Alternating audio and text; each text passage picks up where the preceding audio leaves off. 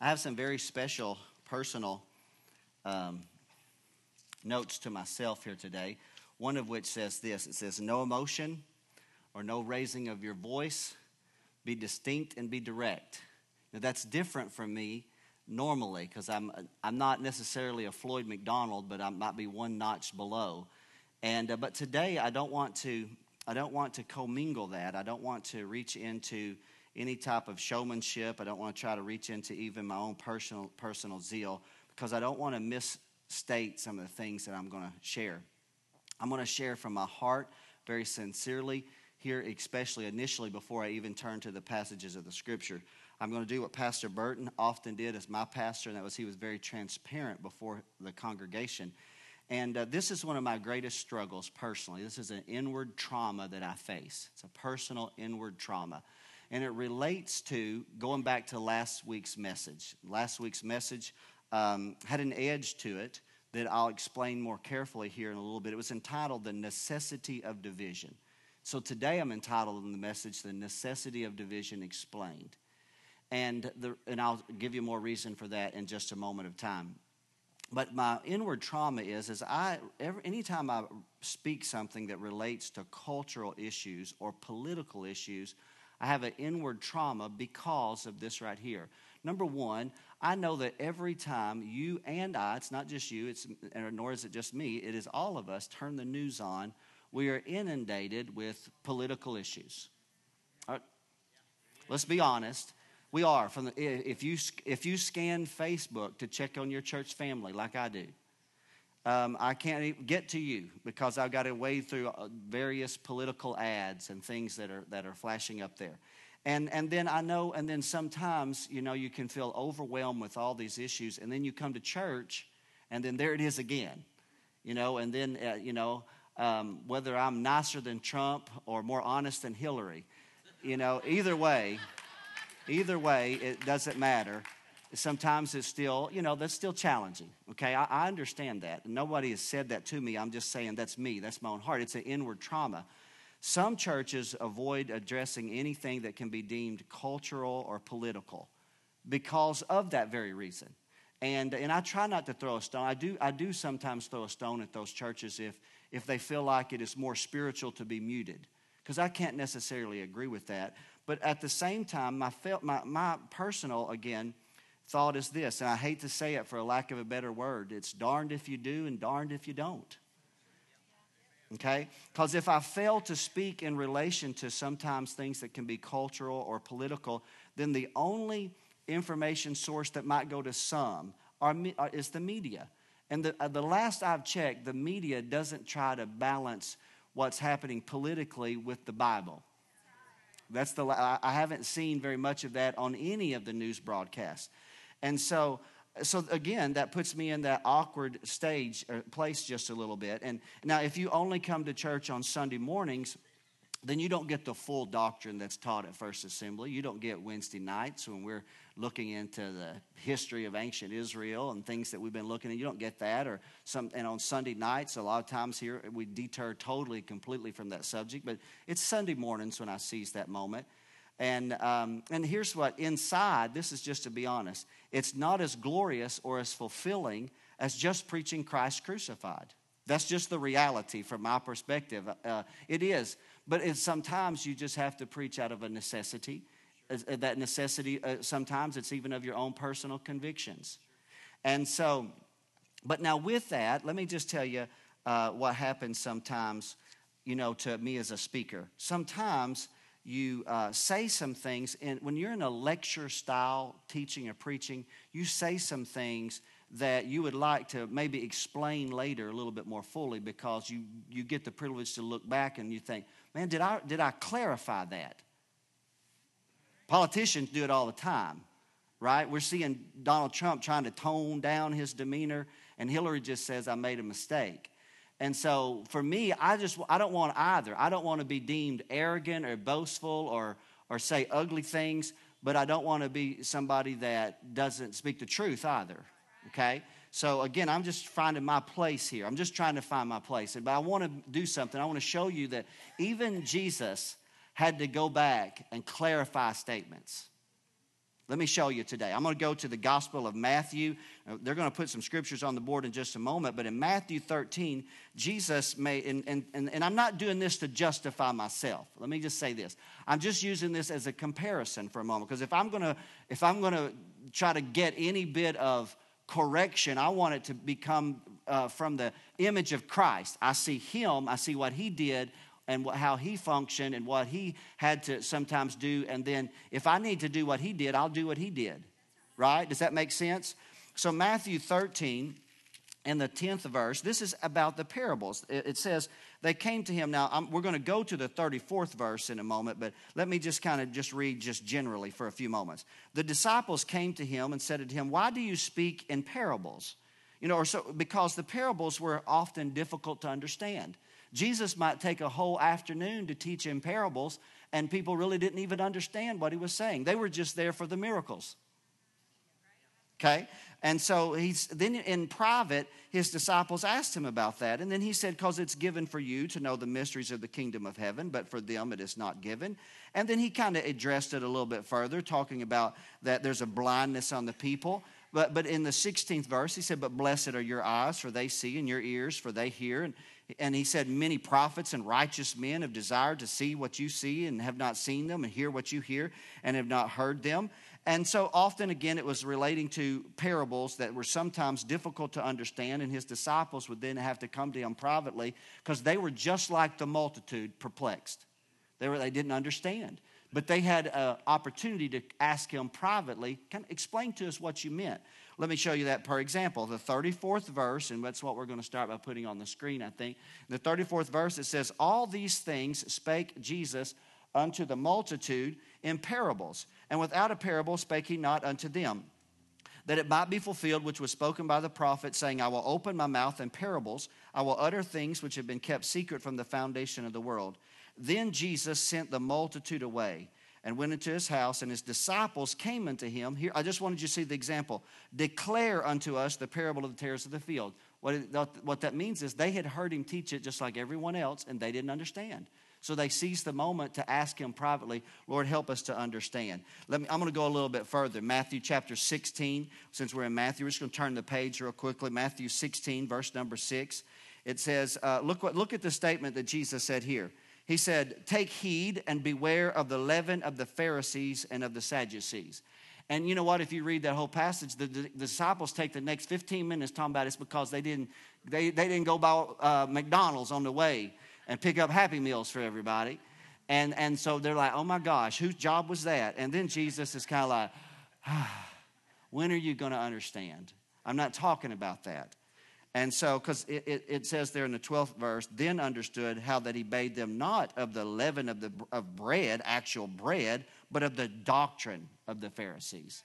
So here's men and women walking with Jesus, excuse me, men walking with Jesus, and they're lacking a little bit of understanding. And I probably won't go to this passage, but in Mark 7, actually, Jesus kind of reproved his disciples because he got frustrated with them. Uh, you know, at one point when he was like, Are you also? You know, they kind of kept asking him, Tell us, what you, know, what's this mean? What, you know, and they finally said, Can you not just finally, it's on the wall, the writing's on the wall. Are you not without understanding? He kind of reproved them later. So he, even though they were frustrated with him at times because of his parables, he was frustrated with them a little bit because they didn't understand. The message that I preached last week was entitled The Necessity of Division. And I shared it in its context out of a passage of scripture that was in the book of First Corinthians that um, we're going to highlight at the end, but I'll read it just now for just a moment. In First Corinthians 1, uh, a passage of scripture that speaks about where the Apostle Paul said, There must be heresies among you, King James English, that they which are approved may be manifest among you. And the word heresy means sects, S-E-C-T-S, or sectarianism, divisions. He said there must be, in essence, divisions. The New International Version says, no doubt there have to be differences among you to show which of you have God's approval. And lastly, the, the New Living Translation says there must be divisions among you so that you which have God's approval will be recognized. And I was making a point that even within the context of us uh, being in pursuit of unity, sometimes it still falls for us a need for division because we have sometimes distinct doctrinal differences. Right? That's what, the, that's what Paul said. And, and so, and I shared that, and I, I made some strong statements with it, and, and uh, kind of, and for the sake of time, I'm not going to go back and reiterate the entire message. But I, I, spoke about several passages where, you know, the, the apostles themselves even said strong statements in relation to doctrine that could cause division. Let me give you an example. Second John, verse 10, I read it last week, I'll read it again. It says, If there come any unto you and bring not this doctrine, receive him not into your house, nor neither bid him Godspeed. Now, those are strong words. I didn't write those, I just read those words. And I was just showing you that the apostles said that sometimes doctrine can even divide the populace of the church. And he said, so if somebody comes in and he's not in harmony with this doctrine, the, John is exhorting them to actually not even, and that's strong. So don't even bring them into your house. Those are really strong words, words that I've not ever echoed. And uh, Romans 16 and 17 says, Mark those which cause divisions and offenses contrary to the doctrine which you have learned, and avoid them. And so, and then I also alluded to the fact that Jesus himself was one that uh, said, I didn't come to bring peace. And that's hard to understand because we think of him as the Prince of Peace, right? And, and even in the very beginning of not his ministry, but his life, the angel said, Peace the angel that announced his birth to the shepherds sleeping in the field outside of Bethlehem peace on earth and goodwill toward men. But then out of his own mouth, he said, Don't think I came to send peace, I came to send a sword. He said, Because the doctrine that I'm going to put in your heart may divide a family. What that means is doctrine is a belief system, right? And, and, and he spoke it first to his culture. And let me just give you, let me take it to its true biblical application. John 1 says he came unto his own and his own received him not. But as many as received him and believed on him, to them gave he power to become the sons of God. So he came to the Jewish people first. And what he was in essence saying, there might be a dad who's Jew who doesn't believe, and there may be a son who believes. And he said, and because of that belief, it will create a division. It doesn't mean that, that father won't still love son. It doesn't mean that son won't still love father right? But it just means that in the sense of deep unity and fellowship, even though they are of the natural lineage, they don't have the same spiritual father. Are y'all hearing what I'm saying?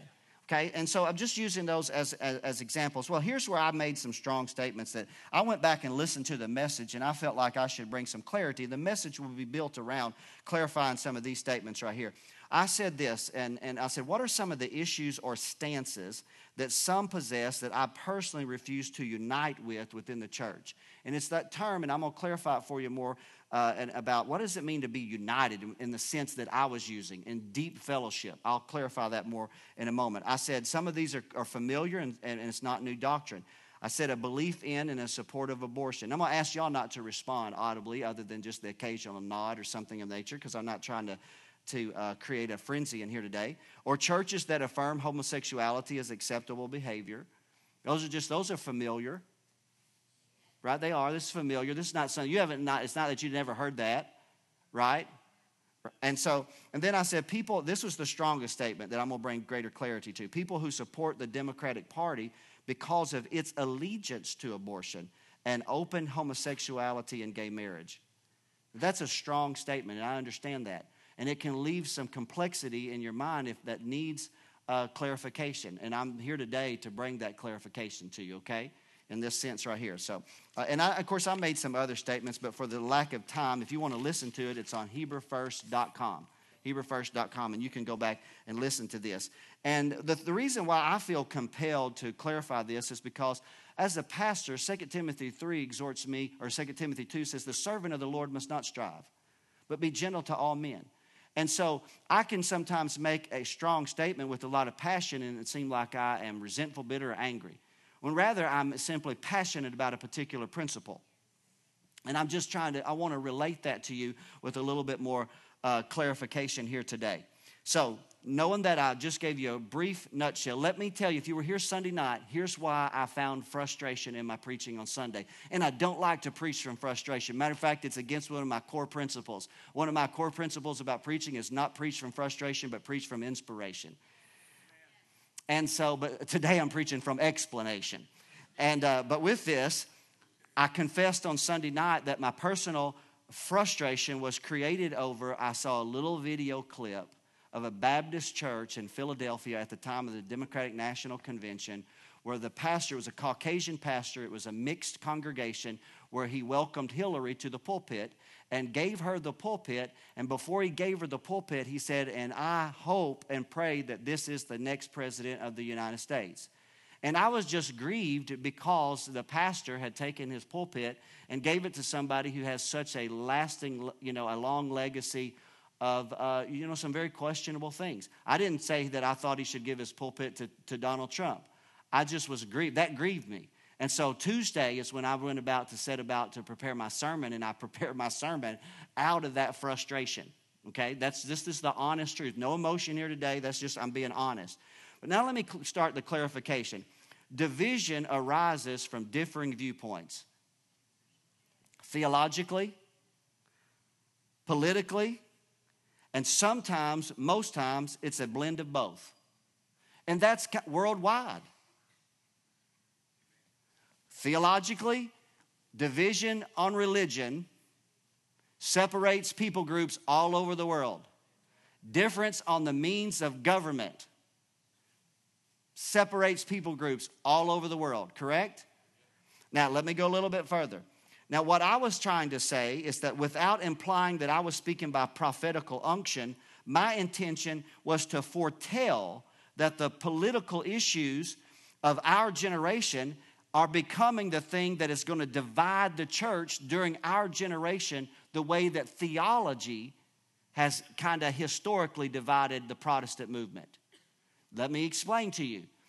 We have Assembly of God church here, we have a Nazarene church down the road, we have a Church of God across the street. You don't have to throw a rock very far to hit the Church of God church across the, the street. You can run right up the hill and there's a Methodist church. At one time in the history of the Protestant movement, theology was our dividing point. I was semi predicting that I believe a shift is taking place in our culture, that it is political viewpoints that's going to create the division. And that you have to, I don't, I, I'm just saying, I'm not saying I'm speaking prophetical. I'm just saying it's kind of predictive in my heart because I see things kind of trending that way. Now, let me go a little bit further. Y'all still with me? All right, it says here no emotion, no raising of voice, be distinct and be direct. Now, let me go back and again talk about this necessity of division for a moment. Here's the reality about church and even the scriptures and, and also about Jesus. Even though we as preachers and pastors and leaders never intend to do so, but the reality is sometimes your particular doctrine, your viewpoints, whatever, it can be offensive to people. Now, let me go, let me show you the example, and you're going to say, well, you're trying to just use Jesus as your example. I'm just doing it for, I'm not trying to use Jesus as an example to justify my means. I'm only going to show you a comparison. Let me go to John chapter 6, and I'll ask you to go there with me. John chapter 6 for just a moment, and I've got a couple other passages, and then I'm going to really uh, narrow this for a moment. I may have to just kind of just paraphrase a couple of these passages, but in John chapter 6, Jesus made some real hard statements. Let's see what he said. Let's try to put ourselves in the first century. He's in a synagogue uh, that's been taught the Word of God, the Torah, the law of Moses. All those are deeply rooted in the Torah, the law of Moses. And Jesus just made some real strong statements. In the previous verses, here's what he said he said, Your fathers ate manna in the wilderness. And so they knew, you know, in their minds, were, yes, that was the Exodus. That's when God opened heaven and he dropped manna. And they got up in the morning and there was manna. And there was fell manna six days a week. And they ate manna for six days. There was no manna on the Sabbath day. And then it started all over again. And then their hearts are just, he said, he said, But I'm here to tell you, I'm the true bread. Your fathers ate manna and they're dead. But if you want to live, you got to eat my flesh and drink my blood. I mean, you know, if that was the first time you ever heard that doctrine. Now, you and I can look back on it through the lens of that, called the cross, and we can understand its application. But if you'd have been in his audience that day, you might have been part of this group right here. Look at the 60th verse. Many, therefore, of his disciples, when they heard this, they said, Wow, that's a hard saying. Who can even hear it? So Jesus knew it himself that his disciples murmured at it. And he said, Well, does this offend you? And then he said, What shall you see if you see the Son of Man ascend where he is up before? It's the spirit that quickens, the flesh profits nothing. It takes the Spirit to understand these things, is what he's saying. Their spirit and their life, the Word of God's are, the words of God. And he said, And there are some of you that believe not, for, because Jesus knew from the beginning who it were who believed not and who should betray him. And therefore said unto you that no man can come unto the Father except it were given to him of my Father. And from that time, many of his disciples went back and walked no more with him. Now, that's a tough place. It's hard to see people walk away from you. It's hard to see when you used to have like 15 or 20 with you and you look back and there's four. You know, because we get sometimes gain strength from those that are around us. And so, but Jesus was courageous enough to stand for what he believed and the truth that he knew that, that, that he was sharing with the world. And he even asked the most personal question to his disciples. He said, Will you also go away? That's a strong question, isn't it? It's demanding a response of the people. And so I'm only saying that to you today is that sometimes pastors oftentimes preach doctrine that sometimes is pretty offensive. It's hard. It makes you evaluate. It makes you look deep inside. You know, and sometimes even the best of people have disagreements in the church. Remember the story, we won't take the time to go there. Paul and Barnabas. Paul and Barnabas, you know, traveled together on the first missionary journey and saw all kinds of miracles. In Acts chapter 15, Bible says there was a dissension between them that was so great that Paul said, I'm going this way. And Barnabas said, Well, you go that way because I'm going this way because I don't really want to be around you right now. That's just paraphrasing, but that's in the passage. It's there. One went one way, one went the other because they couldn't. And I'm just saying that I'm going back to validating what I said last week in the sense that sometimes doctrinal belief creates division. And it's not always easy, and sometimes it's painful. Right? And again, I'm not trying to create the division, I'm trying to foretell you that we may see more in the days ahead. Does that make sense? So let me read exactly the way I wrote things. I'm going to skip that other passage of scripture. Again, I am predicting the inevitability of it and the actual reality that division is created by, listen to this, by not just theological difference, but political difference. Because let me say this. Please hear what I'm about to say right now. Please hear. You, you can't miss this and say, well, Pastor Brown was preaching too fast. I couldn't understand him. Or he was jumping up and down and running around the, the stage like he does a lot of times. No. Listen what I'm saying. Political ideology stems from your personal worldview and your religious convictions.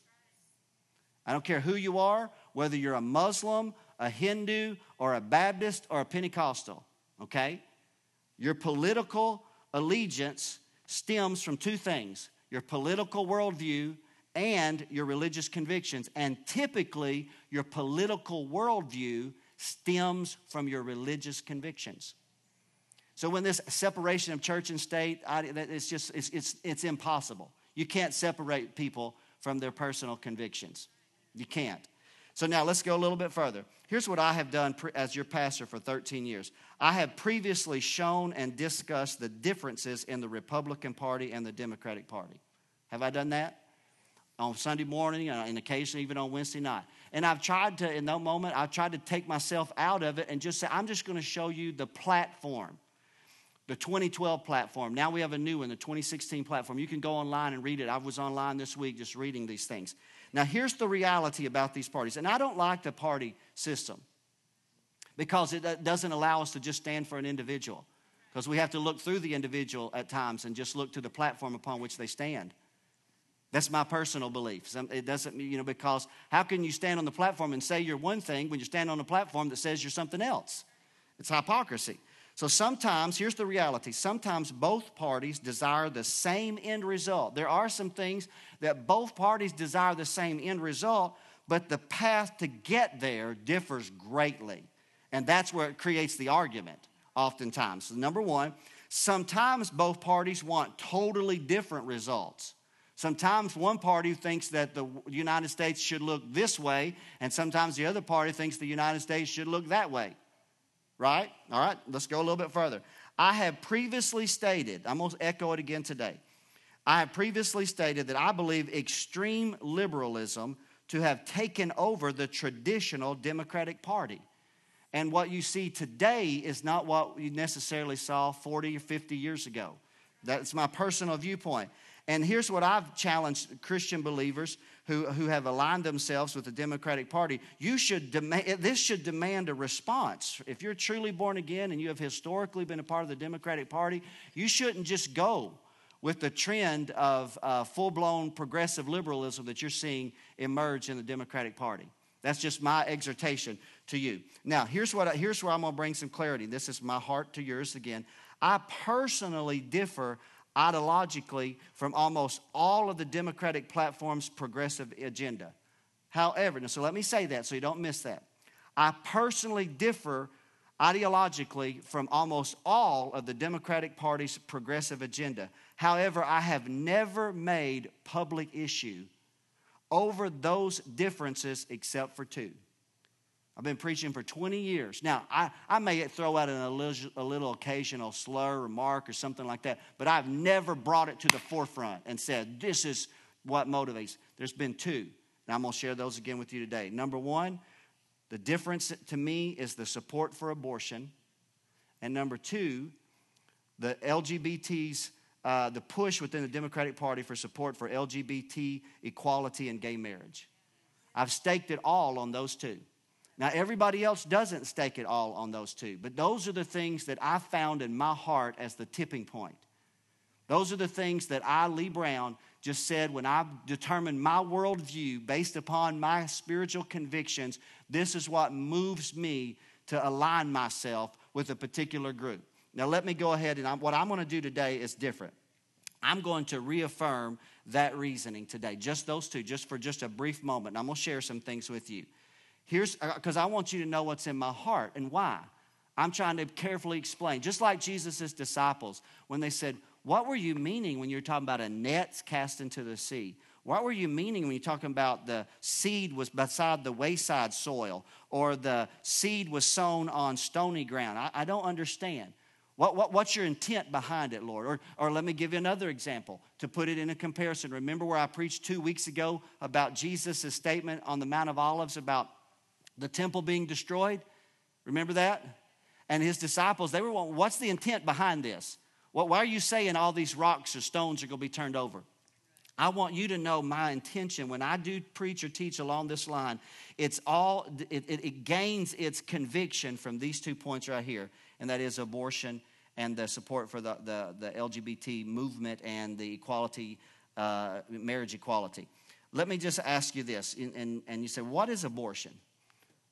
I'm going to say this that most of you have never actually taken the time to, to actually go and to try to answer that question. It's difficult. It's difficult to go because if you Google search it to try to get information, you're going to see images that are more horrific than any uh, blood massacre movie that you could go see anywhere. And it's going to, so, you, so if you're going to do that, you better be prepared. I'm still, I say this respectfully, I'm still, I can still remember my first image when Pastor Burton shared these things in 1990 or 91 at MacArthur Assembly of God, and I saw for the first time with my eyes called the silent scream. The silent scream is when the aborted baby, when penetration is made into the mother by the instrument that's going to abort the child, and they say that the, the, the fetus has no pain, but it begins to scream. And, and, and, and it screams until its body no longer can function.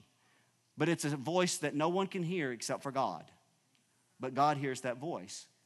Now, let me go a little bit further. We have this question Is it a woman's right to choose? That's a, that's a question that many debate and contemplate.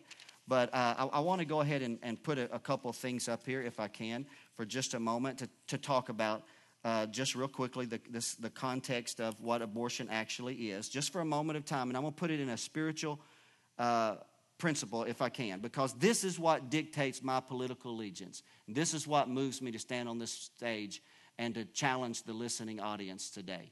And every time that I have done that for 20 years.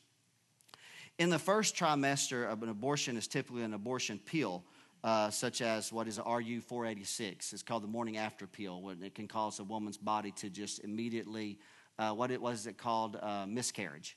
And but but beyond that, then in within the first trimester is a, a, vacuum aspiration, and it's exactly what you think it is.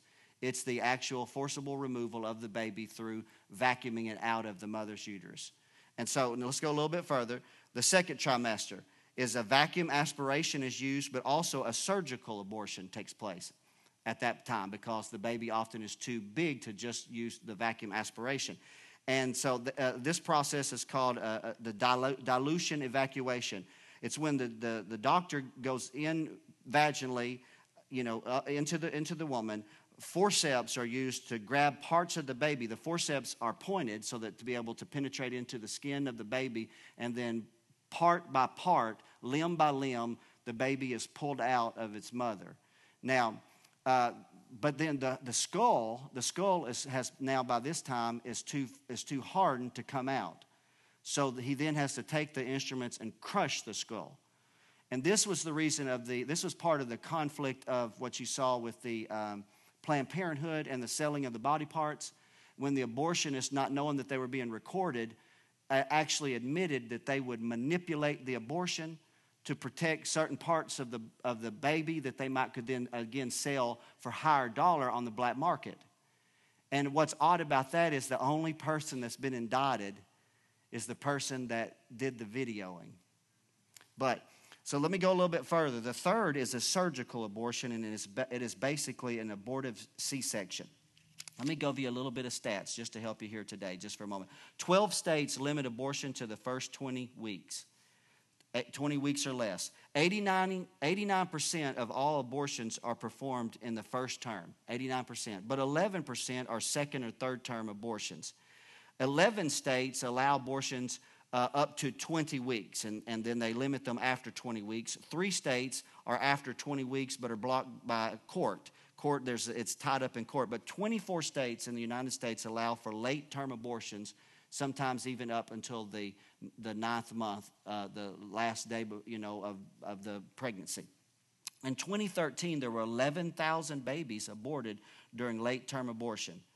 There are 162 clinics in the United States that allow late term abortion. There are five clinics nationwide that will allow an abortion through nine months of pregnancy. Let me go just a little bit further. Here, let me give you just a little bit more stats to just kind of share this with you for a moment of time. Since the Roe versus Wade in 1973, we have 56 million American babies that have been aborted. Every year in the United States, there are more than a million abortions performed. Um, if you want to put that in numbers, just to know that, the number of American babies killed by abortion each year is roughly equal to the number of U.S. military deaths that have occurred in all the wars since the United States was formed in the 1700s. Approximately one third of all American women will have an abortion by the age of 45. Approximately 47% of the women that get an abortion each year in the United States also have had a previous abortion. It's reported that 41% of all New York City pregnancies end in abortion. 78% of all abortions in New York City are performed on African American and Hispanic babies. One stat says 52% of all African American pregnancies now end in abortion. Many women get abortions in the United States, uh, uh, believed to be Christian, and Protestant women get 42% of all abortions, and Catholic women get 27% of all abortions. One shocking study found that 86% of all abortions are done for the sake of convenience. According to uh, an institute, the gut, I can't pronounce the name, the average cost of a first trimester abortion at the 10 week mark is $451. But many insurance companies now prefer abortion because the average cost of a vaginal childbirth with no complications is now over $9,000. During the fiscal year of 2014, Planned Parenthood snuffed the life out of 327,653 babies. Planned Parenthood, I'm just reading it the way it says. Maybe I wouldn't have used all of that language, but I'm just reading it the way it was on the, on the, the website. Planned Parenthood targets the poor. 72% of Planned Parenthood's customers have incomes that are equal to or beneath 150% of the federal poverty level. There are 30 Planned Parenthood executives that make more than $200,000 a year, and several of them make over $300,000 a year, while Planned Parenthood gets more than $400 million from the federal government each year. I just wanted y'all to know that just for a moment of time. Now, here's where my inward conviction overlaps with a modern day convo- uh, controversy, a historic inward, uh, or a, an, an inward conviction based upon a historical situation. Here's my question Is abortion birth control, family planning, or is it the same in essence as child sacrifice? Now I'm gonna just uh, y'all hold your thoughts for just a moment. Let me let me let me go a little bit further. I've said this before and I'm going to say it again. My grievance has not necessarily been with the woman who has an abortion or the young girl who's 19 years old and she's pregnant and she doesn't know what to do. My grievance has been with the system that created it. I believe it's an evil invention. What I mean by that is the book of Romans warns us that there will come a time of evil inventions. And, and, and I believe that that's what, in my personal opinion, that's what this is. Let me use, I want you to think. I want, I'm going to read a passage of scripture, put it on the board, Psalm 106, for just a moment. I want to show you this, and I got one last thing, and then I'm going to close. One, I'm going to, I'm going to close in just a moment. No, I'm not. Moment for me could be like 15 minutes, okay? Can y'all go to Psalm 106 real quickly if you can find that? Psalm 106, 34 through 39. If not, I'm going to go ahead and read it to you because this was God speaking to ancient Israel. And I'm going to give you an analogy and, and see if you can just, if you can, you may think this is far extreme, uh, but I'm going to just make this analogy. Psalm 106 says this uh, in verse number 34. It says, This is God reproving ancient Israel. They did not destroy the nations concerning whom the Lord commanded them, but they were mingled among the heathen, and they learned their works. And they served their idols, which were a snare unto them. They sacrificed their sons and their daughters unto devils. And they shed innocent blood, even the blood of their sons and of their daughters, whom they sacrificed unto the idols of Canaan, and the land was polluted with blood. And they were defiled with their own works, and went a whoring with their own inventions. Y'all see that in the Word of God? Now, let me put you in the biblical example for just a moment.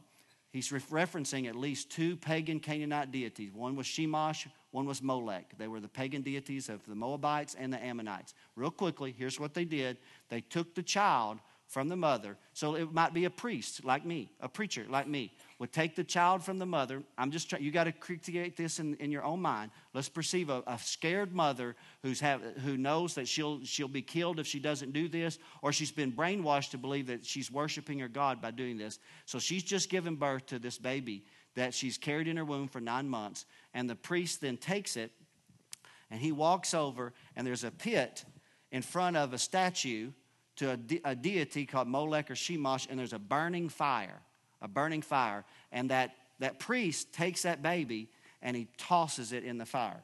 Now, if you read all through the Word of God, you'll see where, where God reproved Israel because He said they even caused their children to pass through the fire. They burned their children in pagan sacrifice. Now, in an abortion clinic, what would take place is a young girl would go behind the curtain. A doctor would then, through instruments, go in and take the child out either piece by piece or whole if it's a late term abortion. And if it sometimes if it some states make you fight for its life if it's born alive sometimes they just let it die. And that does happen.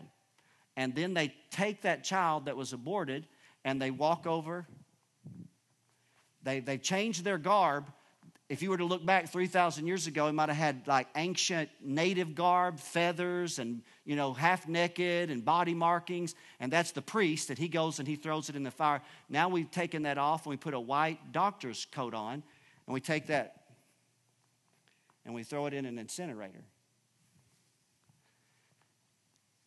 That grieves me. And it moves me personally to say this it moves me enough to make me never vote for someone who is aligned. Don't anybody respond. Don't respond to someone aligned with the Democratic Party because that party constantly fights to keep it legal. Now, in the next election, new appointees to the Supreme Court could overturn Roe versus Wade. Okay?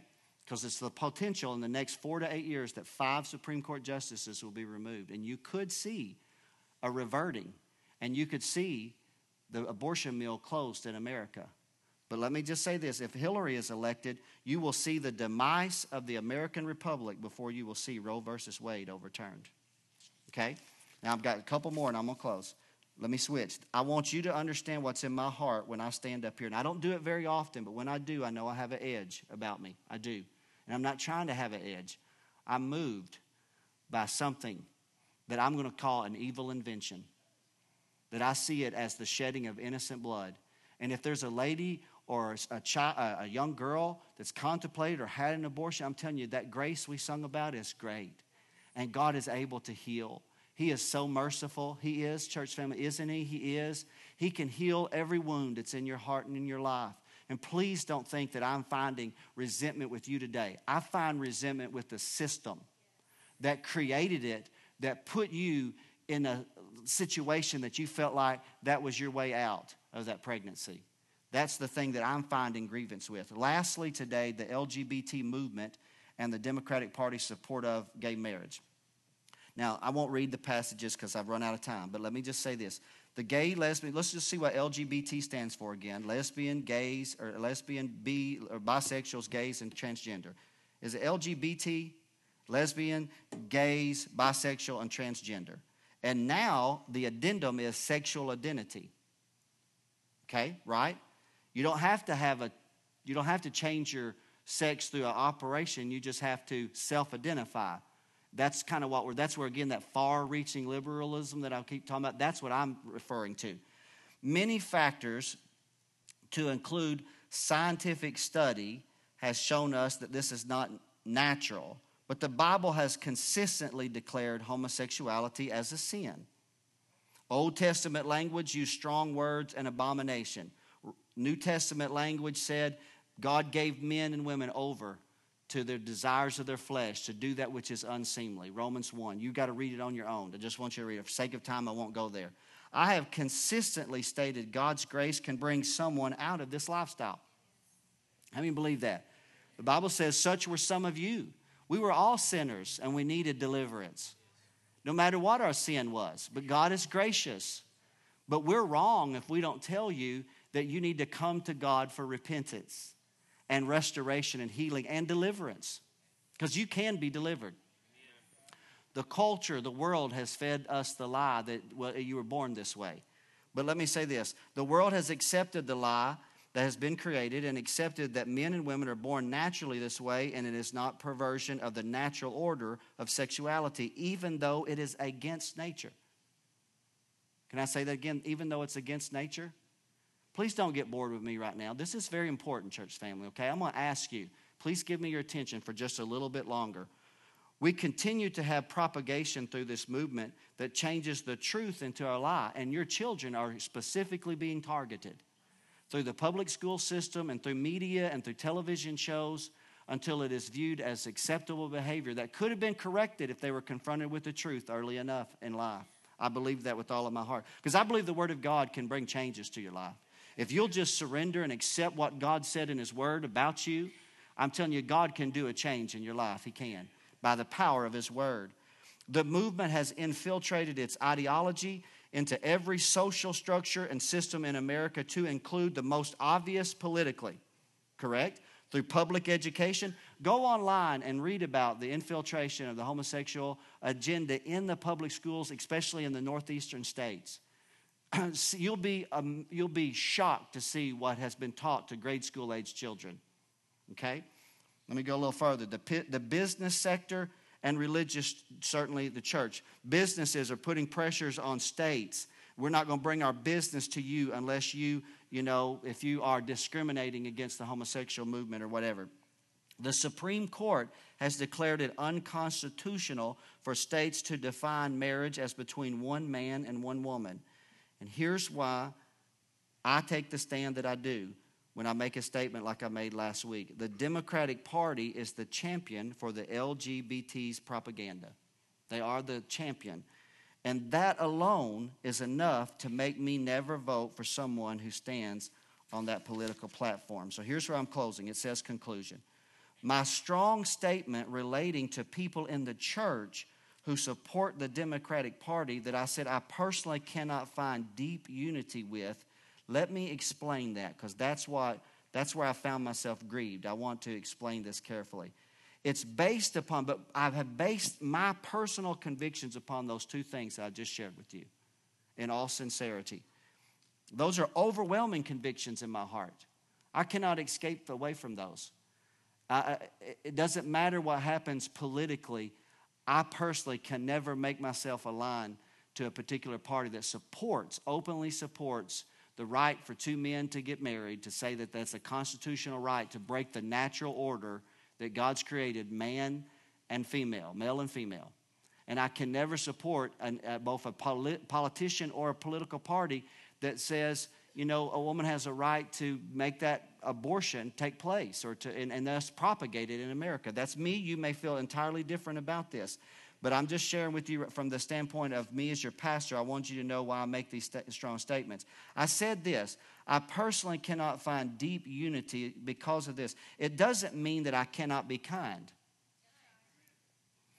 it doesn't mean that I can't love or appreciate someone or truly value who they are. But deep fellowship belongs to people that you're in agreement with. Okay, let me say that again, and I'm, I'm not going to get emo- I'm not going to put my typical, you know, emotion behind this. But true unity happens when people's hearts are knit together in agreement. How can two walk together lest they be agreed? So, if you didn't believe in speaking in other tongues, and you didn't believe in the laying on of hands of the sick, and you didn't believe in worship like this, and you didn't believe in the blood of Jesus, then it would be hard for me as a Assembly of God minister or an adherent to find deep fellowship because our we're, we're greatly estranged in that particular sense. And that doesn't mean that I wouldn't value you. Doesn't mean that again that I don't love you. It just means that, you know, that do y'all know what I'm talking about? That deep unity, heart cries, deep cries to deep. Come on, I'm talking about like a husband and wife and deep brothers in the Lord, somebody, or a pastor to his church family. When I say, I know I put my heart in agreement with yours, I'm talking about that deepest moment of fellowship that can only come from people who are in true agreement.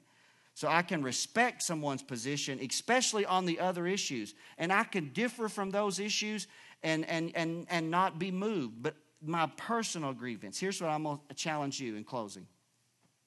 Why, I, I wonder, I, this is why Jesus turned to his disciples and he said, Are you yet without understanding? Here's my personal grievance is why don't you make these two issues your determining factor? I, I'll go to my grave wondering that.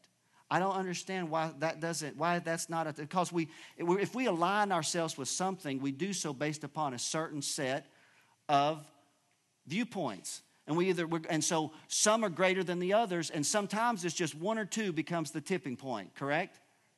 And my grievance is here's, here's what, I, what I wanted to write right here. I said, I don't understand why any genuine believer chooses climate change or minimum wage increase or the promise of free college or other things that you see in the Democratic platform, uh, why, why you choose that over these two critical issues.